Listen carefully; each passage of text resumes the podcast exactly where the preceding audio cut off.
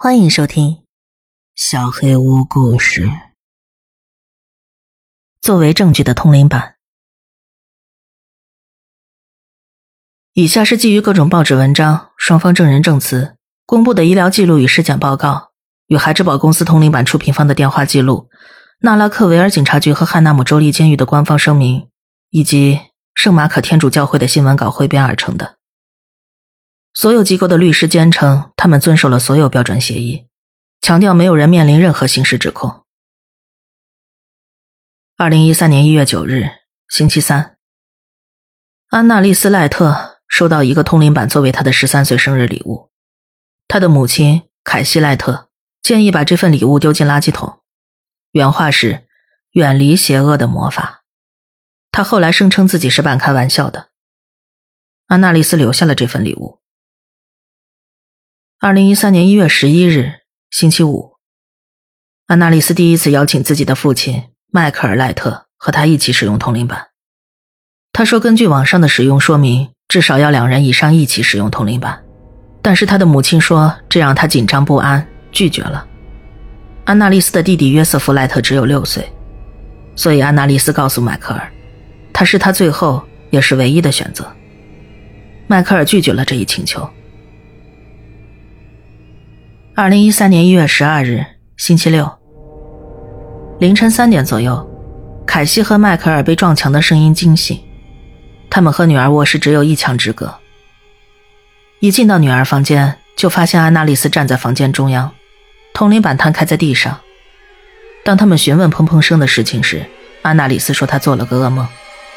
当被问到为什么会在距离地面接近三米、几乎触及天花板的高度有砰砰声时，安娜丽丝哭了起来，并要求她的父母离开房间。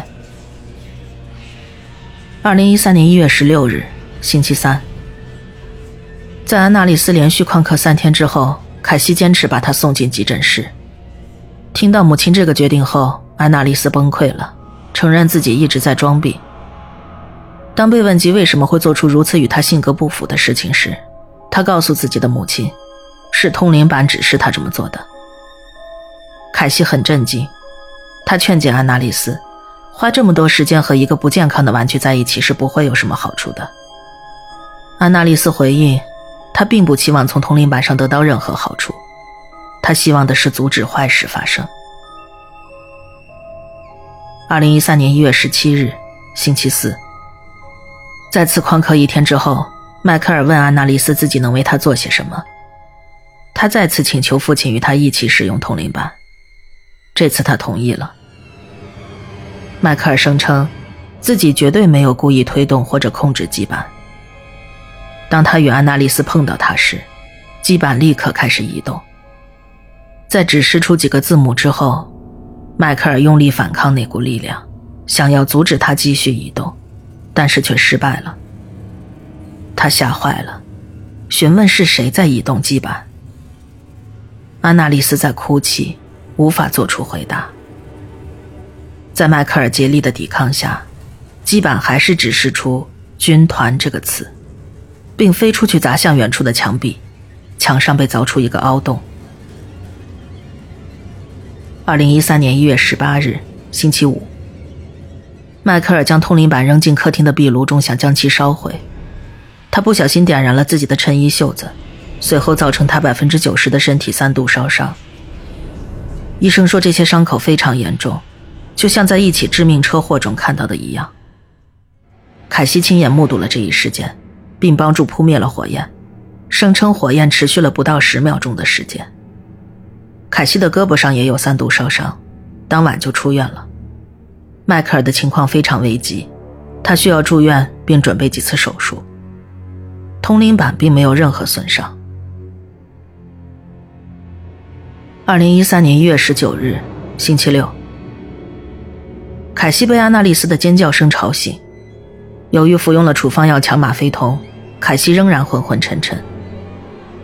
他走进安娜丽丝的房间，发现两个孩子站在铜铃板前。安娜丽丝流泪解释，约瑟夫使用了这块板子。他说：“现在我也控制不了了，他把它放出来了。”约瑟夫似乎不明白姐姐为何如此慌乱，安静的离开了房间。凯西分别与两个孩子交谈，确定他们都已平安无事后，给纳拉克维尔市立医院打了电话，确认迈克尔的情况。当他再次醒来时，屋子里很安静。在检查约瑟夫的房间时，凯西发现他杀死了邻居家的猫，并把尸体切成了小块。约瑟夫看着他笑了起来，嘴里咀嚼的东西顺着下巴流淌下来。凯西吓坏了，他意识到那是一截生的猫肠子，并试图把它从约瑟夫嘴里扯出来。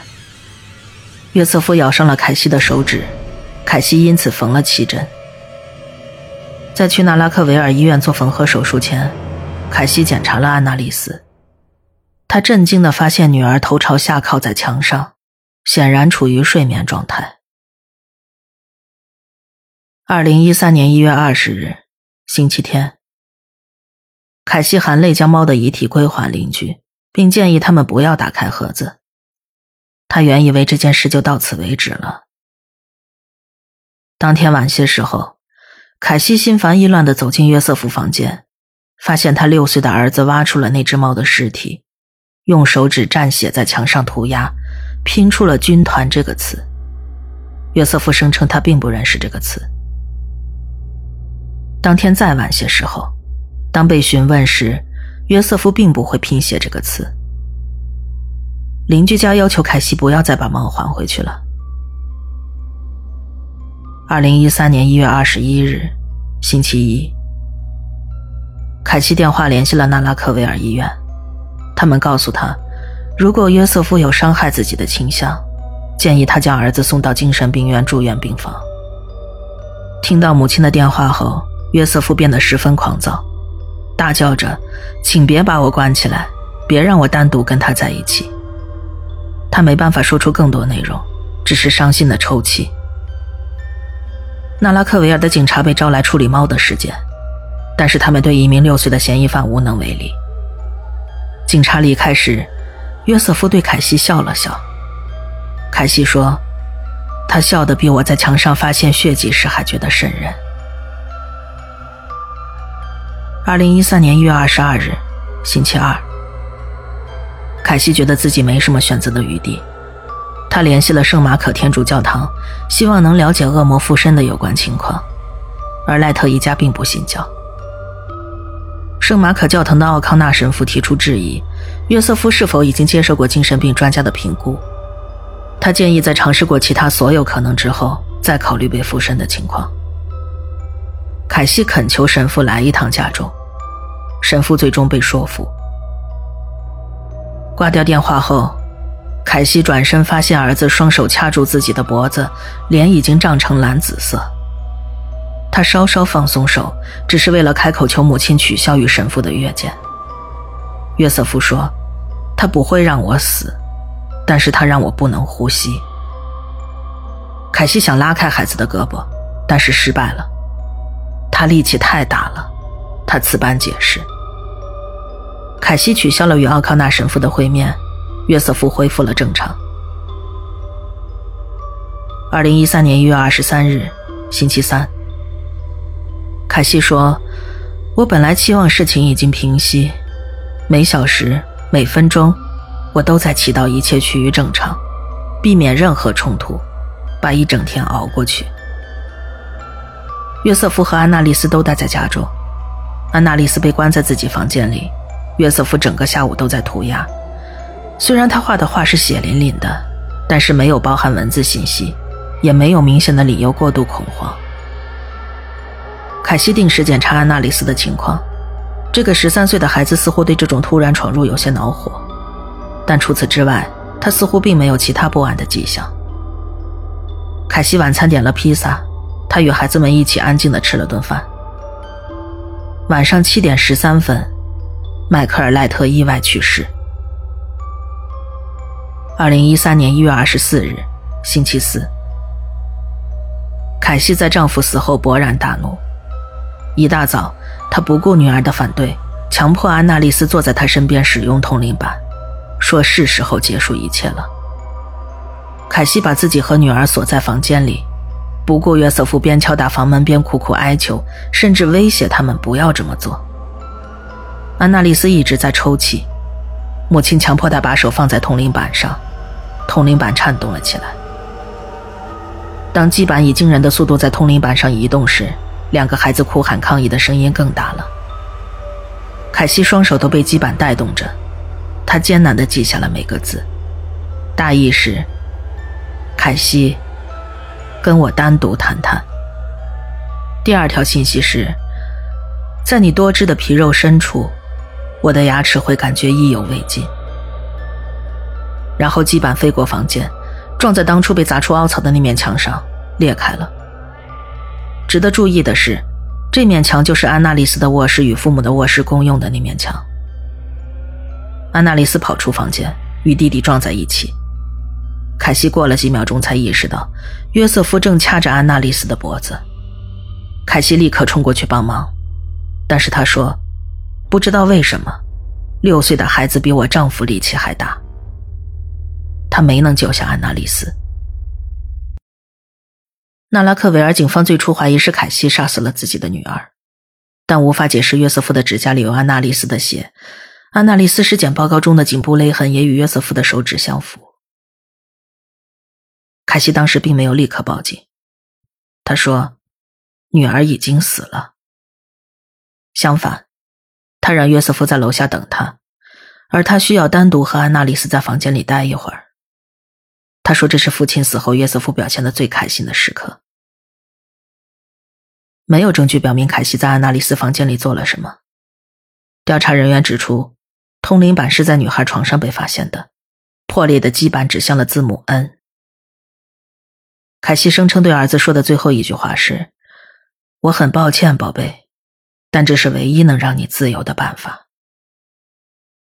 约瑟夫尸检结果为勒死。二零一三年一月二十五日，星期五，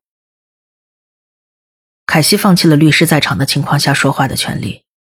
警察询问之前，他说：“我的生命中已经没什么值得我争取的了。”以上大部分信息来自凯西莱特的叙述。他被指控一项谋杀约瑟夫的罪名。地方检察官承认，尽管他的说法不太可信，但是没有足够证据指控他谋杀了安娜丽丝。二零一三年一月二十六日，星期六，凯西莱特被收治于二十四小时防自杀监控之下，这一行为被证明是失败的。狱警听到他尖叫后，立刻冲了过去。然而，在一个上锁并有警卫看守的牢房里，依然只剩下他的尸体。他们声称，当时不知为何钥匙打不开凯西的牢房门，而且他距离门太远。他们无法透过铁栏给他提供任何帮助。一名不愿透露姓名的警卫称，好像有什么无形的东西把他的身体甩来甩去。汉纳姆州立监狱的官方报告以及凯西的尸检报告指出，凯西是通过反复将自己的脸撞在水泥板上造成的头部创伤结束了自己的生命。尸检特别指出，如此程度的自我伤害极为罕见。因为大多数人都没有足够的疼痛阈值来维持此种攻击的持续时间。凯西在死前把所有的牙都弄断了。凯西停下来的当下，警卫的钥匙也突然恢复了功能。医护人员早已等在牢房外。他在牢房里被宣布死亡。尽管凯西莱特死因离奇，但尸检报告指出，最令人费解的细节是，他身上有刺穿的痕迹。有几处贯穿了整个身体。根据伤口形状、深度以及排列方式，唯一合理的解释是，凯西赖特是被某种动物咬穿摔死的。